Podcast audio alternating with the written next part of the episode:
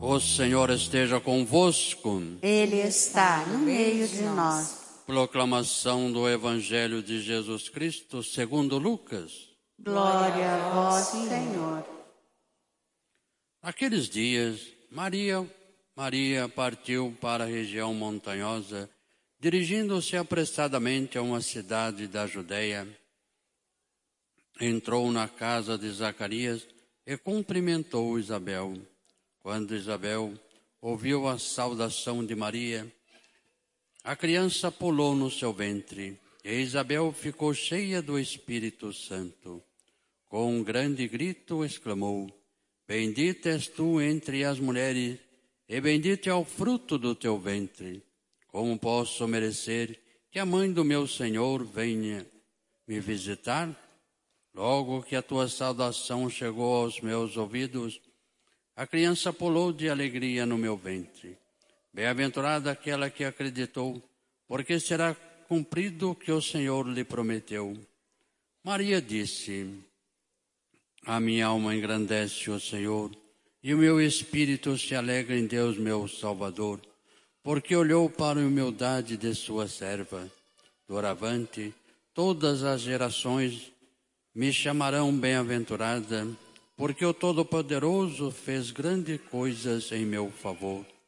E o seu nome é santo, e sua misericórdia se estende de geração em geração a todos os que o temem.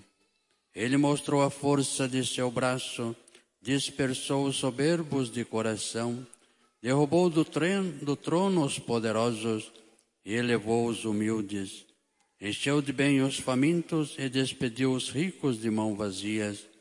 Socorreu Israel, seu servo, lembrando-se da sua misericórdia, conforme prometera aos nossos pais, em favor de Abraão e de sua descendência para sempre. Maria ficou três meses com Isabel, depois voltou para casa. Palavra da salvação.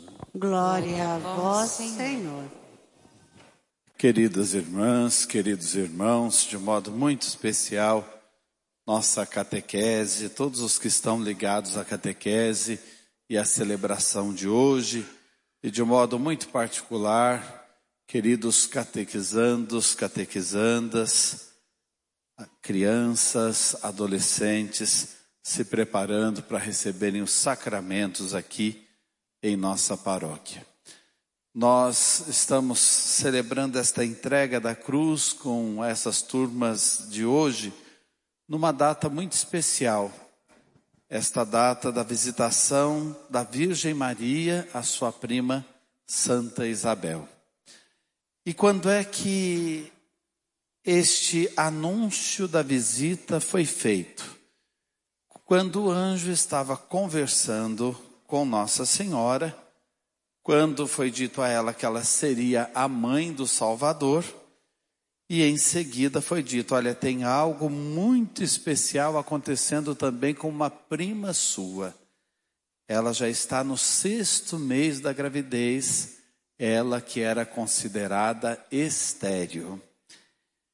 Como que nós poderíamos tirar uma catequese daí para nós, para a nossa vida? O anúncio foi feito à Virgem Maria naquele dia. Seis meses antes, uma obra da graça já estava acontecendo na família dela.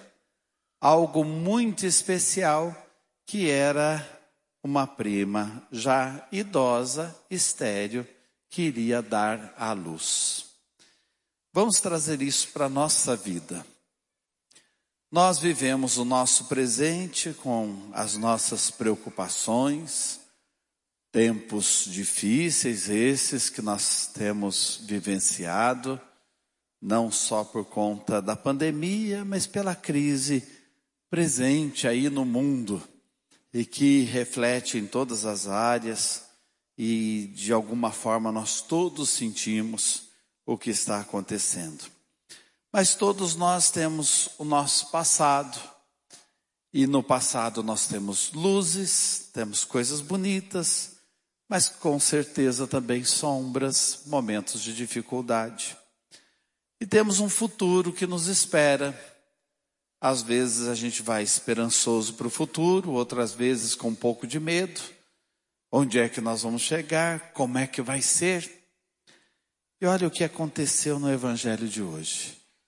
Quando o anjo conversa com Nossa Senhora, a graça está acontecendo ali, mas também no passado a graça já estava acontecendo. E o anjo anuncia, e o que vai acontecer, o futuro, vai ser obra do Altíssimo.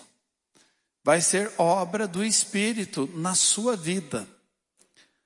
Vamos abraçar isso para nós? Porque às vezes a gente pode passar uma vida com as dificuldades do presente, reclamando do passado, não aceitando o passado e com medo do futuro. Mas Deus já está lá nos esperando. E Deus já estava lá atrás cuidando de nós.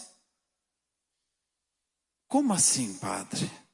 Como que eu posso entender isso? Todas as peças da nossa vida se interligam. Aqui a gente tem dificuldade de entender. Eu tenho certeza que no céu nós vamos entender tudo. Mas por que que a minha infância foi assim? Por que que aconteceu isso no meu casamento? Por que que eu passei por essa dificuldade? Por que que a gente sofreu essas perdas? Por que que eu perdi alguém que eu amava tanto? Tenha certeza. Como o anjo disse, há seis meses a gente já estava agindo lá na sua família.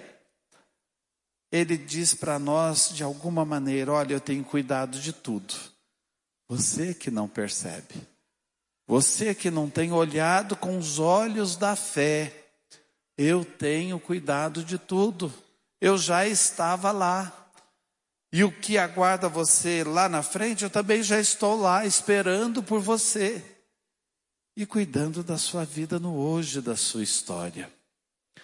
Mas padre, isso não aconteceu, não foi para a Virgem Maria? Mas o que a Virgem Maria representa nos Evangelhos? Ela representa a igreja. A igreja. A Virgem Maria é a igreja. E a Virgem Maria vai levar quem? A Isabel, sua prima. Ela não vai se levar, ela vai levar Jesus que está no ventre dela.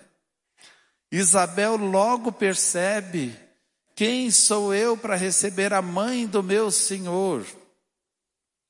E depois João Batista no ventre de Isabel percebe também. O menino pulou de alegria no meu ventre, dançou de alegria no meu ventre. Vai dizer Isabel, que coisa linda esse papel da igreja. Como de Nossa Senhora, a igreja carrega Jesus, leva Jesus. Agora vai ficando mais claro. A igreja não trouxe Jesus para você no seu batismo? E você não recebeu Jesus também na sua primeira comunhão? E nas confissões que você já fez, e na crisma que você recebeu, e no matrimônio que foi abençoado, era a igreja trazendo Jesus. Hoje o que, que nós estamos entregando para essas crianças? O sinal da cruz, o sinal da cruz feito por nós na fronte delas, o sinal da cruz que elas colocarão no peito, como um sinal da nossa fé, o Cristo crucificado, morto por nós. A igreja carrega Jesus. A igreja leva Jesus. Os catequistas, as catequistas hoje, são como Nossa Senhora subindo apressadamente as montanhas da vida, para no meio das dificuldades que os tempos de hoje nos impõem, levar Jesus, entregar Jesus, colocar Jesus nessas almas, colocar Jesus nesses corações. E da nossa parte, o que nos cabe? O mínimo de abertura para essa graça acontecer. O mínimo de abertura. Deus aproveita um pontinho de abertura da nossa alma, do nosso coração. A missa hoje é um momento de graça para os pais, para todos nós que estamos aqui presenciando esse momento. E olha, se nessa pequena abertura, ainda que seja microabertura, a gente deixar Deus entrar, com certeza o terreno da nossa vida vai ficar melhor. Com certeza a terra da nossa história vai se tornar fértil. Como aconteceu com Isabel. Aquela que era estéril, agora vai dar à luz. Deus vai curar a nossa esterilidade. Porque muitas vezes na vida, se a gente não toma cuidado, a gente age com esterilidade, ou seja, sem dar frutos, sem fazer a vida acontecer, sem fazer a vida dos outros ser melhor. Padre, explique melhor. Você é marido e é pai, chegue melhor em casa hoje, porque uma microabertura aconteceu no seu coração para Deus, e você pode ser melhor pai, e você pode ser melhor mãe, e você pode levar Jesus para sua casa. Padre, como esposa, eu também posso fazer isso, não é? Então você deve fazer isso. Como responsável pela sua casa, não se canse. Deixe a graça de Deus acontecer. Todos os dias nós subimos as montanhas como Nossa Senhora para visita a Isabel. Todos os dias nós temos que escalar montanhas da vida para dar conta da nossa missão. Mas com Deus a gente dá conta. Ele já cuidou do passado, está cuidando do presente, nos espera no futuro. E a gente tem que seguir adiante. A gente não pode desanimar. E o que que uma alma que se abre para Deus, o que ela experiencia? E isso vale tanto para os catequizandos também. Sair daqui melhores, sendo bons filhos, aproveitando mais esse tempo de graça que a catequese é, enfim, para todos nós. Mas o que que isso causa na nossa vida? Faz a gente cantar o Magnificat. Porque quando a gente se abre para Deus, primeiro a paz toma conta do coração. E a saudação de Nossa Senhora Isabel é Shalom. Que toda a vida, tudo que é bênção esteja sobre você. E que você tenha paz. Shalom é uma saudação quase que a gente não consegue traduzir. Quer dizer, tudo de bom aconteça para você e que sua vida se encha de paz, se plenifique de paz. Foi o que Nossa Senhora disse para Isabel. A saudação que Isabel ouviu foi essa, Shalom. Por isso o menino estremeceu de alegria lá no ventre de Isabel. Hoje nós também estamos ouvindo isso. E o que que isso causa em nós? Faz a gente cantar o Magnificat. Faz a gente dizer, a minha alma engrandece o Senhor. Porque eu percebi Deus. Eu senti, Deus cuidou de mim no passado, está cuidando de mim no presente, vai cuidar de mim no futuro. Eu só posso glorificar a Deus, porque eu não estou sozinho na história. Ele está comigo. Ele derruba a soberba dentro de mim, derruba o meu orgulho, que às vezes eu penso que posso viver sem Ele.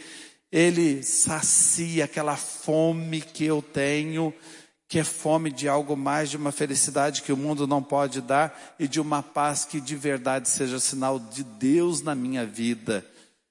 A gente só pode terminar a vida numa experiência de fé cantando como Nossa Senhora, o Magnificat, dançando como João Batista no ventre de Isabel, porque a glória de Deus toma conta da nossa vida.